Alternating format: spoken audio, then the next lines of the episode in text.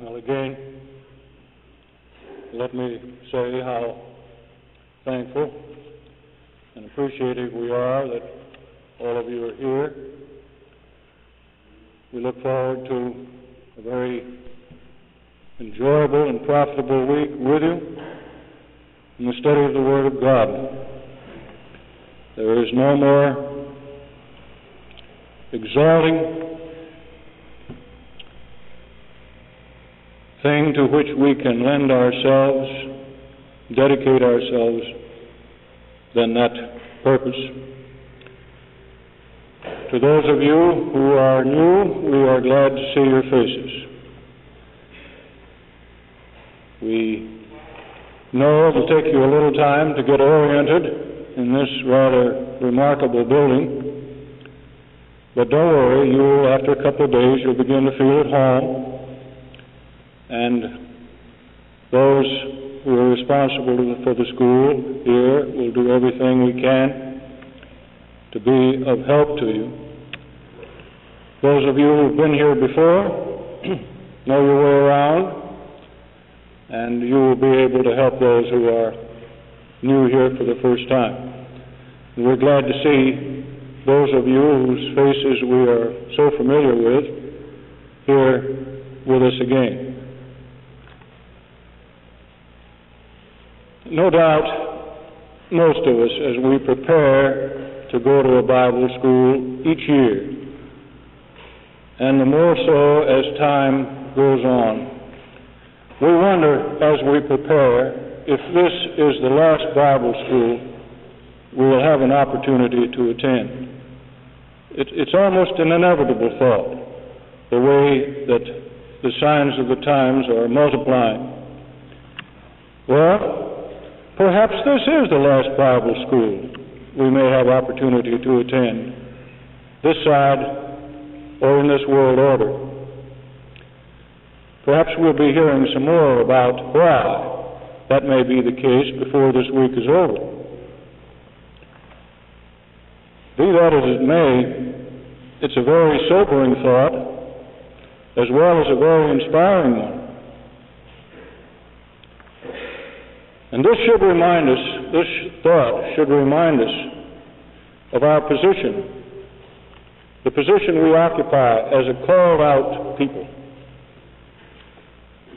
It should remind us of the purpose of our calling out and of our destiny if we are worthy of our calling. Brethren and sisters, and those who are here to seriously study the Bible, we are preparing ourselves for the coming time when those who prove faithful today are to be instrumental in establishing a modified or a certain form of Bible school study throughout the world. A position in which it will be the lofty an exalted and responsible task to teach the people of the world righteousness, to teach them to know God as well as to fear Him and to love Him. The world needs to be taught that. How, how badly it needs to be taught that. And we here are gathered here for the purpose of fitting ourselves for that task at that time. Is there any higher thing to which we could dedicate ourselves in this life? Hardly. It is the privilege and glorious work of those called out by the gospel today to prepare themselves for such a task.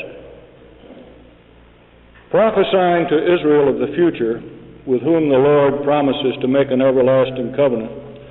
God says through Isaiah in chapter 30, verses 18 through 21.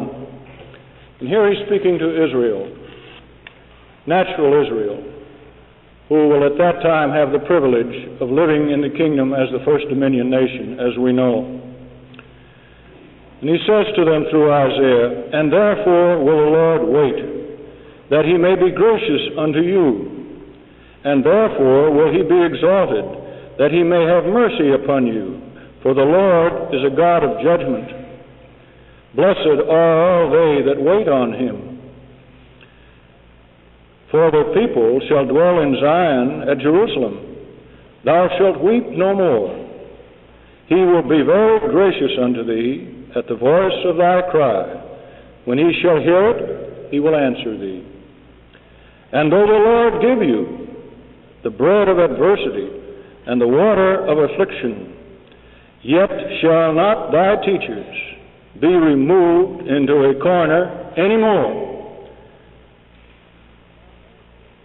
But thine eyes shall see thy teachers, and thine ears shall hear a word behind thee saying, this is the way.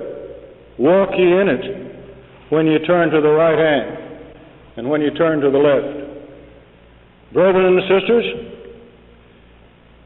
those are the voices, those teachers, and their voices will be heard. And those who are to be those teachers are preparing themselves for that purpose in this day and generation as in all past generations. May it be our lot to be among those teachers whose voices will be heard saying, This is the way, walk ye in it. We're preparing ourselves here for that very lofty position. Not only will Israel be given such teachers of righteousness, but all the nations who know not God in the beginning will progressively be moved to respond to such instructions as the same prophet speaks to them in Isaiah 2. And this is the response of those who are taught. And it shall come to pass in the last days that the mountain of the Lord's house shall be established in the top of the mountains, and shall be exalted above the hills, and all nations shall flow unto it. And many people shall go and say, Come ye, let us go up to the mountain of the Lord, to the house of the God of Jacob and he will teach us his ways. We will walk in his paths. For out of Zion shall go forth the law and the word of the Lord from Jerusalem. And he shall judge among the nations and shall rebuke many people. And they shall beat their swords into plowshares and their spears into pruning hooks. Nation shall not lift up sword against nation, neither shall they learn war any more. With this certain prospect held out to us, we can think of our Bible school work as well as our home ecclesial studies today as, in small measure, a training ground for future work in the immortal nature as king priests,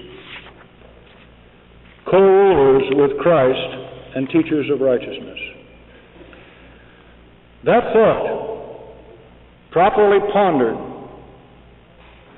and comprehended, should serve to remind us of our place as servants of God today, of the seriousness, the exalted purpose, the attitude and demeanor which should characterize and prevail in our assemblies when we come together before the Lord, as we are at this moment. On a very serious, impressive occasion, long ago, God reminded Israel of old through Moses.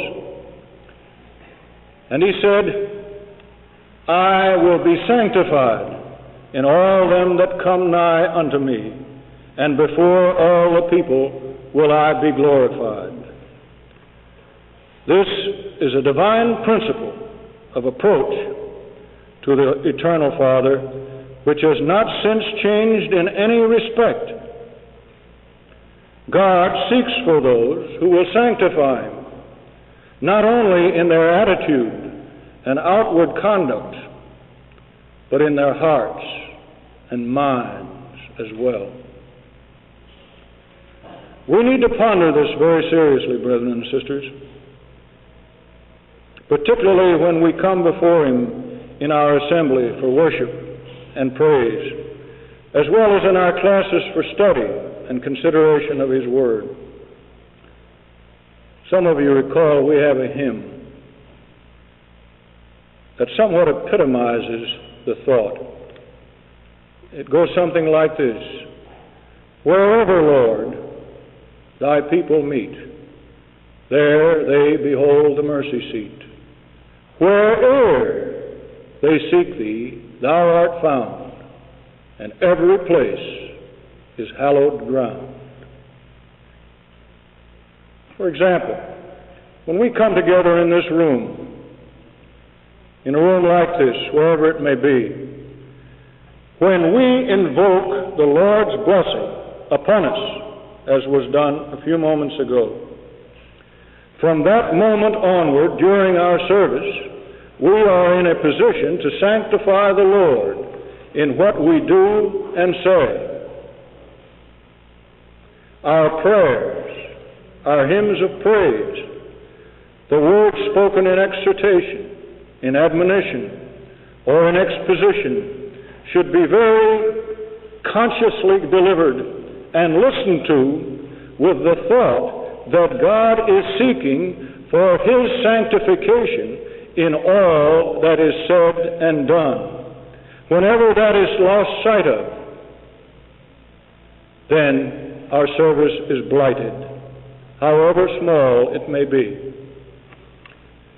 But more than that, more than that, when we think of it, we always have on such occasions an unseen listener to every word that is uttered. And more than that, one who can comprehend and knows every thought that goes through the mind of those present. For our Lord and Master has told us, where two or three are gathered together in my name, there will I be in the midst of them. Are we as conscious of that promise as we should be? Jesus is here listening to us, reading our thoughts as well, and hearing every word that's said. We know that the invisible Christ, our elder brother, has the ability not only to hear the spoken word and to evaluate them and their tr- in their true worth, and to bless both the speaker and the listener. He also has the ability to look into our minds and into our hearts of each of us as they are directed into the service. It is with this appreciation of God's power that David was moved to exclaim, as he did in the 139th Psalm, a most a psalm worthy of great, great consideration and pondering, where he marvels as he does in verses 1 through 6. O Lord, thou hast searched me and know me. Thou knowest my down sittings and my uprisings. Thou understandest my thought afar off. Thou compassest my path and my lying down, and art acquainted with all my ways. For there is not a word in my tongue, but lo, O Lord, thou knowest it altogether. Thou hast beset me behind and before, and laid thine hand upon me. Such knowledge is too wonderful for me. It is high, I cannot attain unto it. And we also should ponder this, and our prayer should be joined with David's at such a time as he closes this psalm. Search me, O God, and know my heart. Try me and know my thoughts, and see if there be any wicked way in me, and lead me in a way everlasting. A very vivid consciousness of our position before the Lord, then, should be cultivated. Of His looking into our minds and hearts, of His understanding of our thought afar off, of His seeking for such as Jesus spoke in His remarks in John, the fourth chapter, 23rd and 24th verses in his words to the woman of Samaria.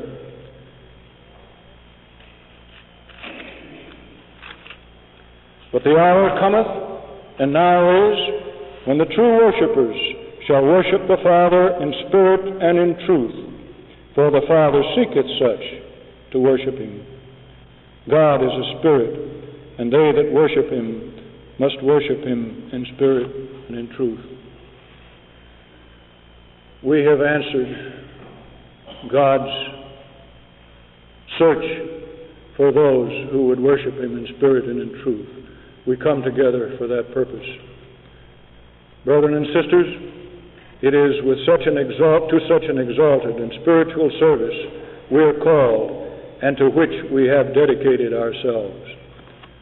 So as we gather here for a week of consecrated, dedicated service, of study, of worship, of praise and glorification of His holy name, let us be ever conscious of His declaration, I will be sanctified in all them that draw nigh unto me. It is to this principle our school is dedicated by which we will continue to seek to serve God with reverence and godly fear. And to this end, we welcome each of you to our Kentucky Bible School.